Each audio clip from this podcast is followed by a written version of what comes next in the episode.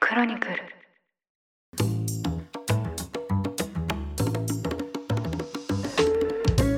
おはようございます2月20日日曜日ニュースコネクトパーソナリティの野村貴文ですこの番組では平日毎朝に5分間で世界のメガトレンドがわかるニュースを解説しています常日頃からお聞きいただきまして誠にありがとうございますさて今日は日曜版として1週間に配信されたニュースを雑談も交えつつ振り返っていきますぜひ休日のともにリラックスした気持ちでお聞きいただければ嬉しいですそれでは早速お呼びしたいと思います経営競争基盤共同経営者の塩野誠さんですよろしくお願いしますはい、こんにちは。経営教室基盤の塩野です。本日もよろしくお願いいたします。よろしくお願いします先週久々にですねこのニュース小話を配信したんですけどはい。いすごく反響きましたねやー、嬉しいですね。なんかこう、誰かしら待っていていただける。そうですねあの誰かしらそして結構多くの方が待っていてくださってたってことですねいやー、小話なんですけどね。はいちょっとした。そうなんですよ、はいい、やなんかこれであれですねこうリスナーの皆さんにまた再びこう日曜日は小話を聞くっていうこう生活習慣をお届けできているのがなんかいいんじゃないかなと思ってますけど えーね、なんか、ちょっと申し訳ないですね。申し訳ないですか貴重な貴重な 日曜のお時間を小話をちょっと使っていた だいて。そうですね、結構多分あの日曜の午前中をこの小話に使ってくださってる方多いんじゃないかなと思うんですけどすごい申し訳ないですね。はい、あとですね、前回ちょっと申し訳ないことをしてしまっておりまして、ええ小話の中で本来あのウクライナって言わないといけないとこを一部こうクリミアって言ってしまってましてあの以降気をつけますすいません間違えました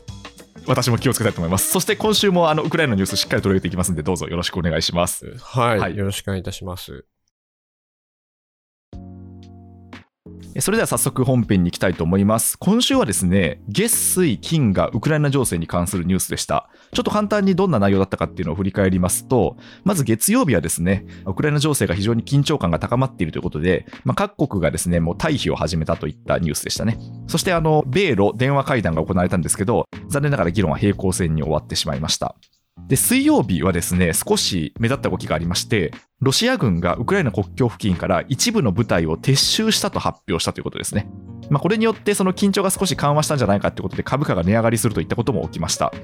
ところがえー金曜日に配信したニュースなんですけどこのロシア軍が撤退したということについてアメリカ側が否定したんですねアメリカ側の観測によると撤退なんかしていないとむしろ7000人ぐらい増員してるんじゃないかっていったことうんをアメリカ側の見解としては出ていました、であとはですねこれもちょっとひょっとしたら緊張が高まってるんじゃないかっていうポイントとしてはウクライナの東部に親ロシア派組織、まあ、分離独立を訴える組織ですねがいるんですけどそこに向けてウクライナ軍が攻撃を加えたんじゃないかといったことを、えーロシアメディアが報道したんですよねはいただそのウクライナ軍としてはそんなことはしていないとその情報自体を否定しまして、まあ、非常にこう情報戦の様相を呈しているといったことがありましたというわけでですねまた今週も動きが結構あったんですけど塩野さんはどのようにご覧になりましたでしょうかそうですねおっしゃるようにもう本当情報戦の様相を呈してるというところと思うんですけども、はい日本のメディアもだいぶカバーするようになって、ええはいまあ大事ですからねそうですねええ情報戦という意味ではよく引用されるそのロシア、まあ、プーチン氏側の主張で、まあ、これまで例えば1990年代にですね NATO はまあこれ以上拡大しないって約束したんだっていうのをそれを裏切られたんだっていうのを、まあ、プーチン氏がいつも言ってると思うんですけども、はいまあ、ここら辺からもう情報戦なんですよね。うーんええこのあの主張自体が結構疑義があって、はいはい当時の NATO 側の委員会の人間なんかは、まあ、完全否定していてですね、うんえーだからこの NATO の東方拡大をしないって約束したのは言ってもないし文章でも書いてもいないっていうのを旧ソ連に対しても言ってもないですよって言っていてなのでそういう意味ではそういうこう約束があったんだぞみたいのも完全に情報戦っていう風になってますね。ああそういうことですねそもそもロシアが自分たちが裏切られたっていうふうにアピールしている、はいその約束の内容自体がそもそもなかったんじゃないかってことですねそうですね。それもありますし、あと、それを、こう、いや、これ本当やっぱりいつものようにですね、はいある種人格形成がなされていって、ほうほうほう普通になんかこう、人でも約束したじゃないかって言い続けてると約束した気になるじゃないですか。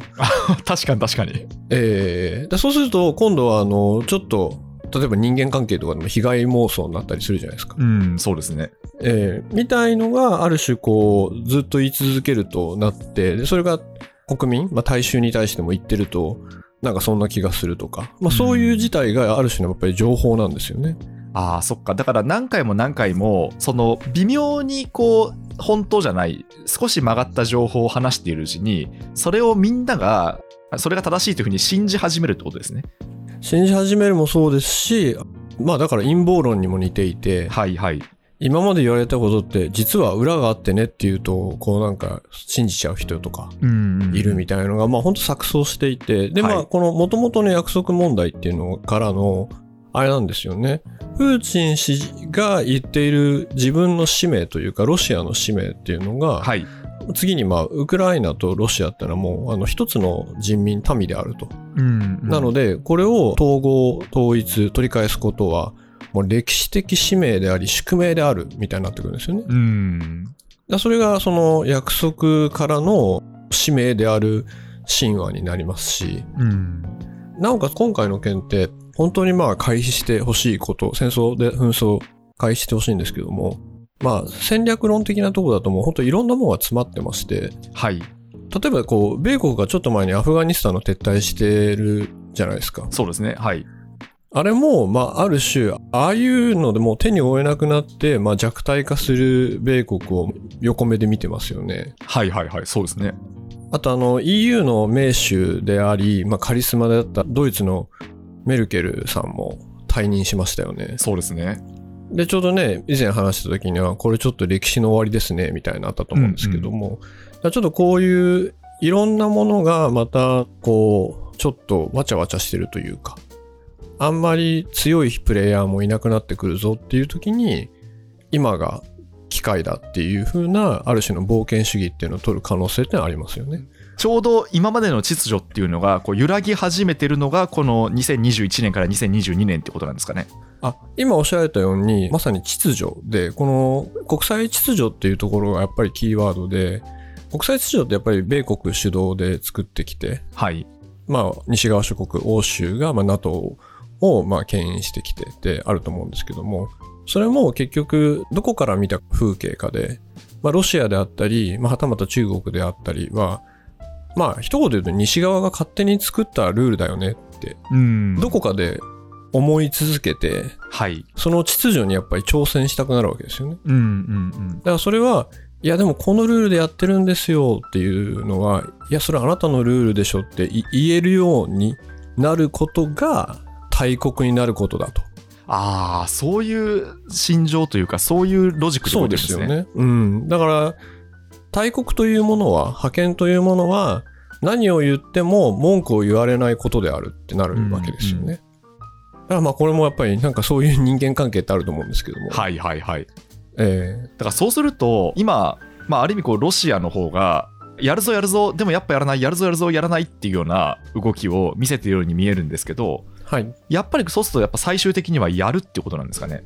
いや、これはですね、まさに、い、わゆるグレーゾーンの紛争でして、はい。戦時中とも平時とも、まあ、見分けがつかなくなってるんですよね。だんうん。からもうこれを平時って言ったら、はいちょっともうおかしいじゃないですか。そうですね。いや、明らかにおかしいですね。ええでも国境線は越えずに、その横に非常に大きな軍隊を置いてますっていうのは、まあ威嚇ですよね。うんで、演習です、演習ですって言って、演習でも別にそこに戦車置いてっちゃう。うん。はい。っていうのが、まあ、威嚇だった場合、もうすでにそれはある種のパワーを行使していて、っん。ていうのは、なんかもう、え、これ平時なんですかってなるんで、まさにグレーゾーンで、うん。で、なおかつあの、サイバー攻撃、はい。サイバーアタックもしてるわけで、で、サイバーアタックで、今、ウクライナサイバーアタック、あの、大規模にされていて、はい。まあ、公的機関であったり、インフラであったりを狙われてますけれども、それって攻撃じゃないってなりますよね。そうですね。えーだからこれがまさに現代の紛争で、ん。いわゆる本当にハードな軍事パワーっていうのはそこら辺に置いといて、うん。で、情報戦とサイバー攻撃で、これあの、低強度の攻撃を持続的に続けるって表現するんですけど、はいはいはい。そうするとだんだん嫌になってくるじゃないですか。 そうですね。はい。やられてる方ももう疲れてきますよね。だってこう、マンションとかアパートに住んでて、はい。隣の人がなんか毎日なんかこう脅しをかけてきて はい。 でも手を出してないみたいな引っ越しますよね、それは。引っ越しますよねはい、 引っ越し引っます越しますよそりゃ、はい。でも引っ越せないのが地理上の問題じゃないですかそういうことですよね。はい。あの、ウクライナの場所は映せないですからね。映せないですよね、いそうするとあこれが地政学かと思うんですよね、うんうんうんうんうん。ええあ地理ってこんな大きいんだっていう確かに。そうですよね。地政学って、その場所っていうのを所有の条件として、はいで、国際政治が動いていくってことですもんね。そうなんですよ場所なんですよね、んうんでこういった時にまあもちろん冷静にいろんなものって分析すべきと思うんですけども、はい。元々に立ち返ると常にこういう国際政治とかって主権の問題ではいはい。で主権というのは自分の国のことは自分が主権を持って自由に判断できるっていう状況だと思うんですね。でそれを、まあ、他国に言われてやったらやっぱり主権を侵害されたり主権をなくしてしまう状況で、まあ、国として成立しなくなっちゃうよと。うん。なので、主権がある国家に対して、そこを、まあなんていうか、阻害っていうかですね、自分で判断させなくしちゃう。例えばじゃあ NATO に入りたいよっていうのも、させなくするっていうのは、やっぱりその主権に対して攻撃を加えているとうん。いう見方ができるわけで。そうですね。まあ、本来だったらウクライナが決めていいことですからね、それは。そうですね。本当はあの NATO もあのすぐに全然入らないんですけどね。あこれもある意味ロシアが主張で、いや入りたいって言ってないし、入りたいって言っても別にすぐ入れてくれるわけないしっていう。はいはいはい。あもっと言うと NATO 側に入ってるような西側諸国からしてもウクライナってもともとかなり政治腐敗していてうん。なのでこうコメディアンが今首相をやってるような国なんではいはいはい。あ、そうかそうか。それそれをあいいよいいよって入れる感じではないんですよね。はいはいはい。そっか、だからウクライナ側としては憲法でぜひ NATO に入りたいって言ってるんですけど、NATO, NATO も NATO で別にその大手を振ってウェルカムってわけでもないってことですね。あ全然すぐにウェルカムではなくて、んはい、それはもうあので申請したら NATO の加盟国みんながちゃんと同意しないといけないんでああ、そうか。全然そのいいよいいようちのクラブおいでよとかうん。部活に入る感じではないんですよね。はいはいはい。はいまあなんか EU に似てるんですかね、それで言うと。あそうですね、なので、それもあのある意味、NATO を拡大しようとしてる、NATO に入ろうとしてるんだっていう主張も、はいい。や、そんなすぐに入れないんだけどなみたいのもうんあって、で、まあ、主権に立ち返ると、まあ、こういうふうにいろんなものが多極化して不安定化したときに、はい。じゃあ、弱い国は従うんですかっていう問いにやっぱりなっちゃうんですよね。そうなりますよね。大国ができればその周辺に弱い国はできますもんね、やっぱり。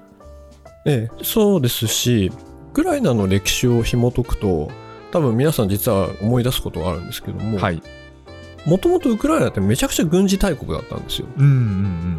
あなんでかっていうと、はい。ソビエト連邦が崩壊した後に大きな軍隊をウクライナに残してたんですね。あそうだったんですね。えーそれで独立しちゃったんでうん。でその大きな軍隊であったり兵器というかそもそもですねウクライナ核兵器持ってましたからね。うん。そのソ連の核兵器が残っていたってこそとうですねはい、そうですそうです。だからこういう目に遭っちゃうとあれ核兵器持ってたんだけどなみたいな。うん。でそれをどんどん廃棄しろ売れ全部売却しちゃえって言ったのがアメリカとイギリスとロシアだったんですよねうん。でそういうことはじゃあ核兵器持ってたらこんな目に遭わなかったのかなって思っちゃったりしますよねそうなりますよね。核兵器保有国同士はね当然に慎重ですからねそうですね。そんな、その正面からぶつかったりしないですからね。互いに抑止力が働いてるために言うんですかね。そうですね、あはのい相互確証破壊みたいに言いますけども、うんうんで実はあれですね皆さんが思い出すところはですねウクライナのでっかい航空母艦がですね、はい。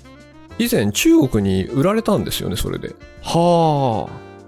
あ。でそれバリアーグっていうあのはいでっかい母艦で、みんなが思うで っかい母艦なんですけど、はいはいはいイメージするですねイメージする。はい。でこれがすごいニュースになったのは、ん。中国が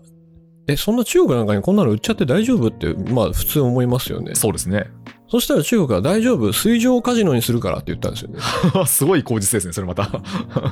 そうなんですよこれあのカジノにしてみんなでエンタメに用に使うんで大丈夫なんですってはいはい。言ったのがバリアーグでうんうん。で、その後、これがですね、遼寧っていう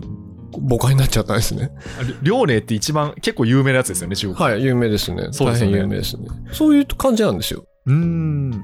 えーだからどんどんどんどん解体されてって、はいはい。軍事的な力がそぎ落とされてった結果が今ではあるんで、うん。そうすると今度は、あ、やっぱりなんか、こういうハードパワーを持ってないとやられちゃうんだって、国際秩序的に思っちゃいますよね。うん、そうですね。あ、本当だ。98年にウクライナから中国にこう移されて、あの、引かれてったんですよね、なんかのはい船に。はいはい。そういうことですね。えーで、みんなのエンタメに使うからってはい言ったやつです。うん、そうしたら2000年代に入って、遼寧っていう母艦空母になってしまったわけですね。そうですね。でもここだけ捉まえると、本当なんか、ちょっとギャグっぽいですよね。 そうですね。水上カジノにするから大丈夫ってなかなかですよね。いやー、それで国際世論が、あ、そうですかっていうふうに言ったっていうのもなかなかでしたね。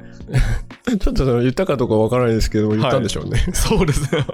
あでもあれですよなんか本当にいろんな論点がありますけど、もともとウクライナっていうのはそういうふうに軍事力が強かった国だったんですね。そうですね。はい。ただ、そのまあ、だんだんといろんなこう政治的事情があって、その軍事力っていうのがこう低減していったと。はい。で、そうした結果、お隣のロシアからまあ非常にこう干渉されるようになったとはい。いうことで、まあ、そうすると、他の国もこの情勢を見てるわけじゃないですか。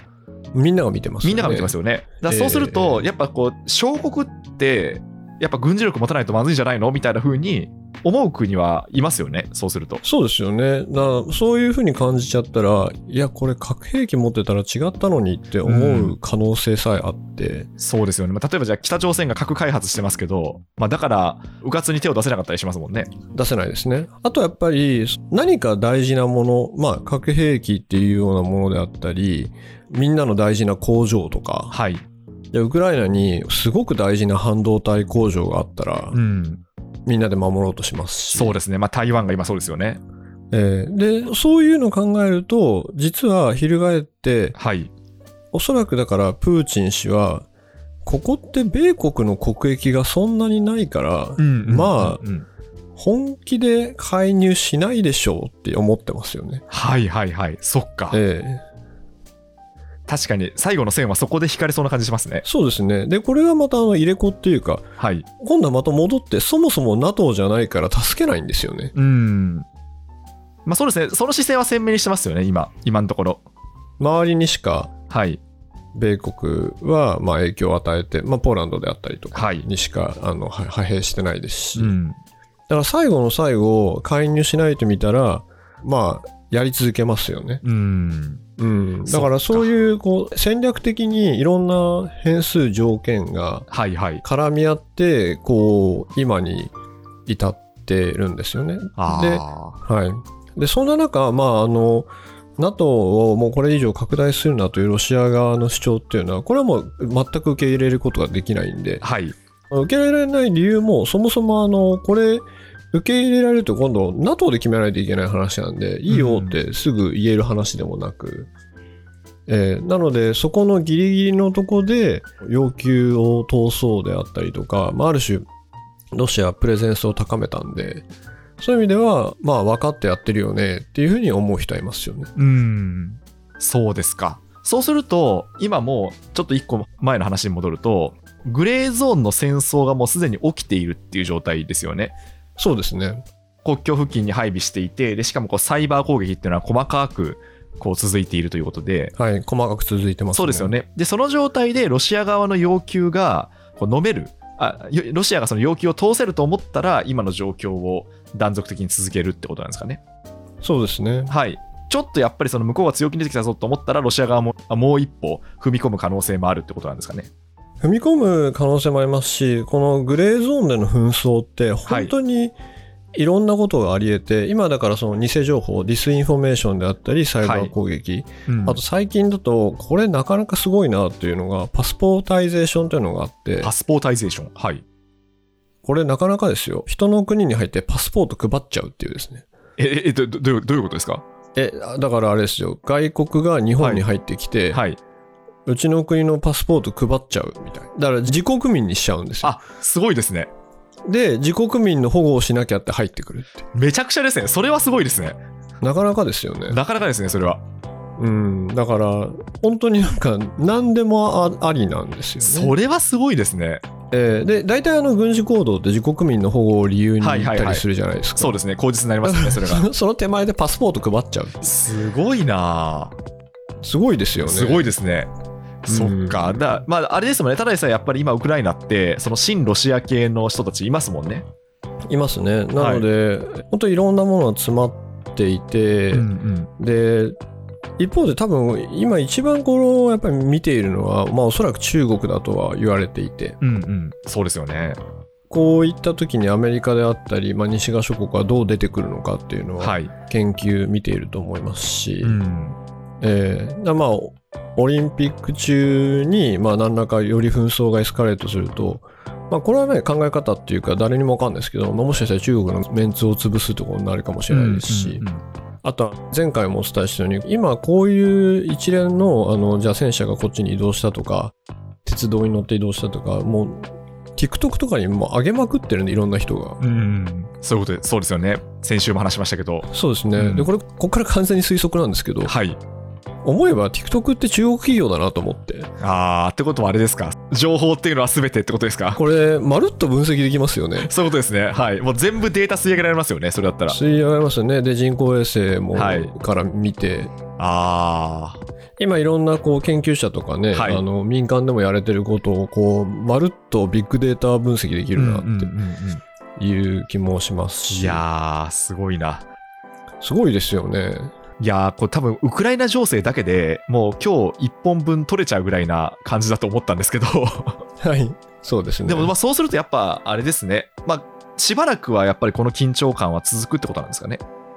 そうですね、まだまだ続くと思いますね。ただ本当にね、絶対に言えることは、私、はいあのこういうのの映像を見てると、はい。本当にあのウクライナで寒い中、んダウンを着たちっちゃな子供たちが遊んでる映像とかいっぱいあるんですよね。はいはいはい。いや、だからまあ死んじゃダメですよ。いやー、本当にそうですね。うん。血が流れる事態は本当に避けたいですよね。ダメですよう。んちっちゃい子いっぱい遊んでますからね。うん、うん。まあね、そうすると本当に侵攻されたらね、こう民間人に被害も出るでしょうからね、やっぱり。そうですね。うん。だからやっぱりこういう意味で、こういうことが起きないように手前のところで外交努力で、あの本当うんに、うん本当の本当の手前ですね。はいはい、で、ある種の国際秩序を作るっていう意味で何ができるかって考えさせられますね。そうですね。というわけで、今日もうウクライナ情勢だけでこのまま終わっていいんじゃないかとも思ったんですけど、 まあ、一応、あの他の曜日のニュースも振り返らせていただきますと、火曜日のニュースですね、火曜日はえー日銀がですね指値オペを実施したということで、まあ、この指値オペというのはこう金利をですねこう一定の範囲内に収めるための措置ということで、まあ、そのメカニズムについては、この火曜日のニュースでもお話しさせていただいたんで、繰り返しはしないんですけど、まあ、この金利とか為替とか、このあたり、塩野さん、どうご覧になってますでしょうか。そうですね。日銀の方では、まはあ、いこの円安にまあ傾いていってるのは、うんうん最終的にはその GDP を押し上げる効果があるんだといったような主張をしてると思うんですけど、はいはい。まあ、本当にじゃあ普通に暮らしてる人たちがうん、円安で自分たちの身の回りのものの価格がどう動くかとかそういう感覚値の方が今後ちょっと心配だなと思いますし、うん、うん、でもやっぱり潮目ですよね、本当はいはいに金利がこう動き始めたっていうのは潮目で、やっぱり一番怖いのは、景気とある種のこうインフレが両方一緒に来ることですよね。はい、いやー、し相当ダメージでかいですね。つまり、まあ給料は上がんなくて、物価ばっか上が上がるってことですよね。そうですね、まさにその通りですね。うんはい、物価はね、明らかに上がり始めてるんで。上がり始めてますね。それこそ今まさにあの塩さん円安ってお話しいただきましたけど、やっぱこう円の実力がまあ50年前の水準に戻ってしまったみたいなニュースも最近出てましたね。なのうん。で、そうですね。はい、非常にやっぱりこう同じ金額で買えるものが少なくなってんだなっていうふうにも思いますね。はい。国際情勢含めてここを見ていきたいですね。うん。で、まあ、あとはその投資の話も私ちょっと振らせていただきましたけど、まあ、やっぱりこう普通に円で持っていると目減りをしてしまうっていう現実に、なんかこう日本人はこう直面してるのかなとも思ったんですけど、いかがですかね。そうですね。でもまあ、投資は本当に最後の最後、まあ、長期保有で分散ってなりますんで、はいはい。その分散という意味でおっしゃるように、まあ、円建ての資産だけでなくてうんうん分散しておくということがあると思いますし、まあ、短期的な目線よりまあ長期的に何を持つかでであの主語がでかいですけども、まあ、日本人ってやっぱりその運用みたいになるとどうしても今までって預貯金か博打 になっちゃうんですよね。そうですねこ、この話も去年しましたけど、ええそうなんですよね。真ん中がないんで、はい、ゼロリスクかハイリスクハイリターンっていうかもう、えーそもそも投資ですらないものになっちゃうんですよね。そうですね、貯金か、まあ、FX か仮想通貨かなんですけ ど、本当にそんだけみたいな、嘘っていう、はい確かに。本当に両極にありますもんね。貯金と FX 仮想通貨って。その中で選びたくないなみたいそうですね。な、はい、なのでやっぱり分散長期ですね。そうですね。はい。まあ本当最近でこそそういう啓発もだんだん進んでると思いますけど、まあこうインデックスとかですね、まあいわゆるこのパッシブ投資って言われてるものとかですね、まあこええう真ん中のあたりをやっぱこう探っていくのが大事なんですかね。ですね。はい。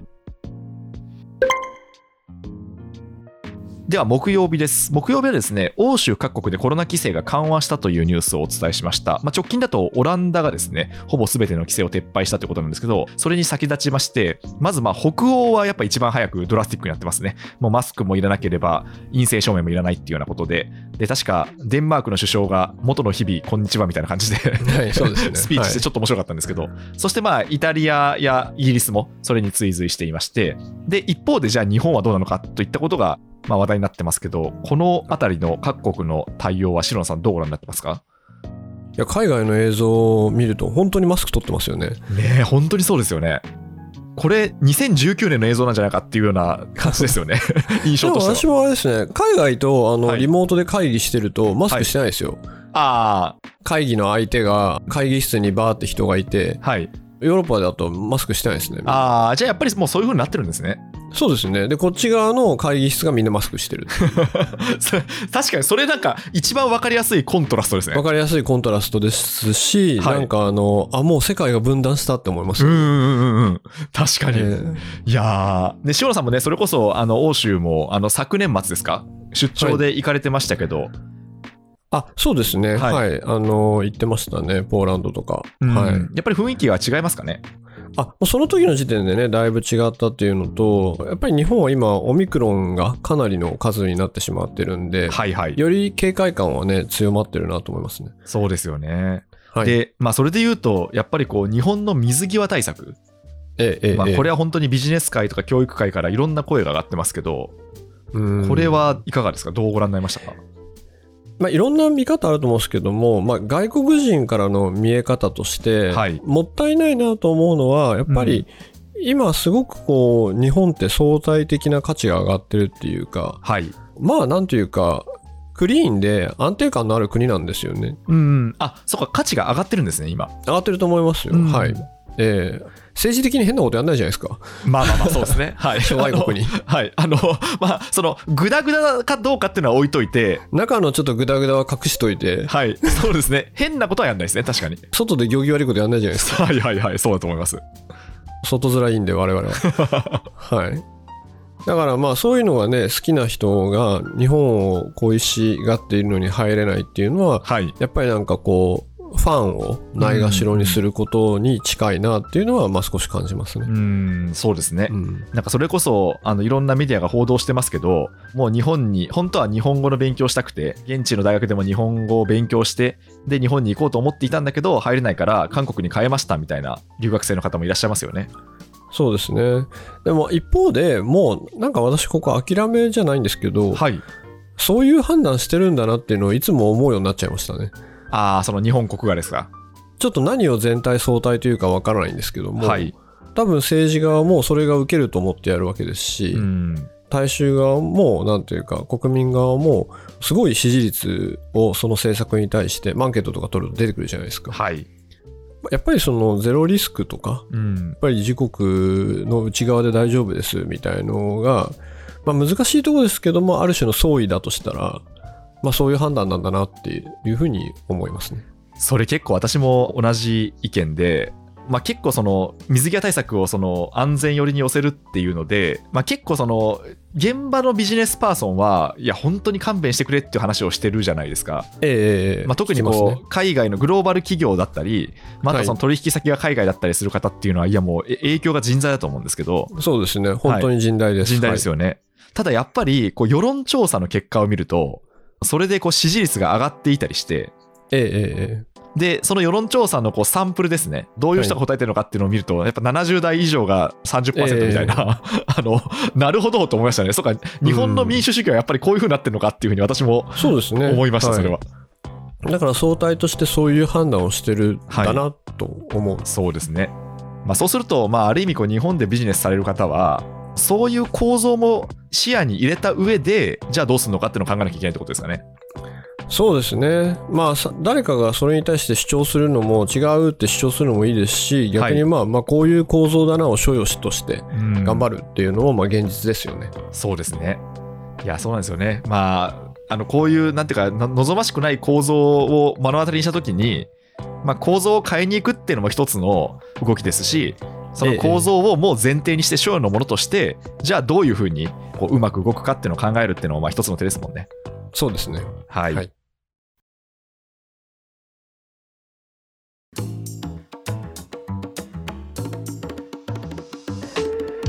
というわけで、まあ、今週もいろんなことがありました。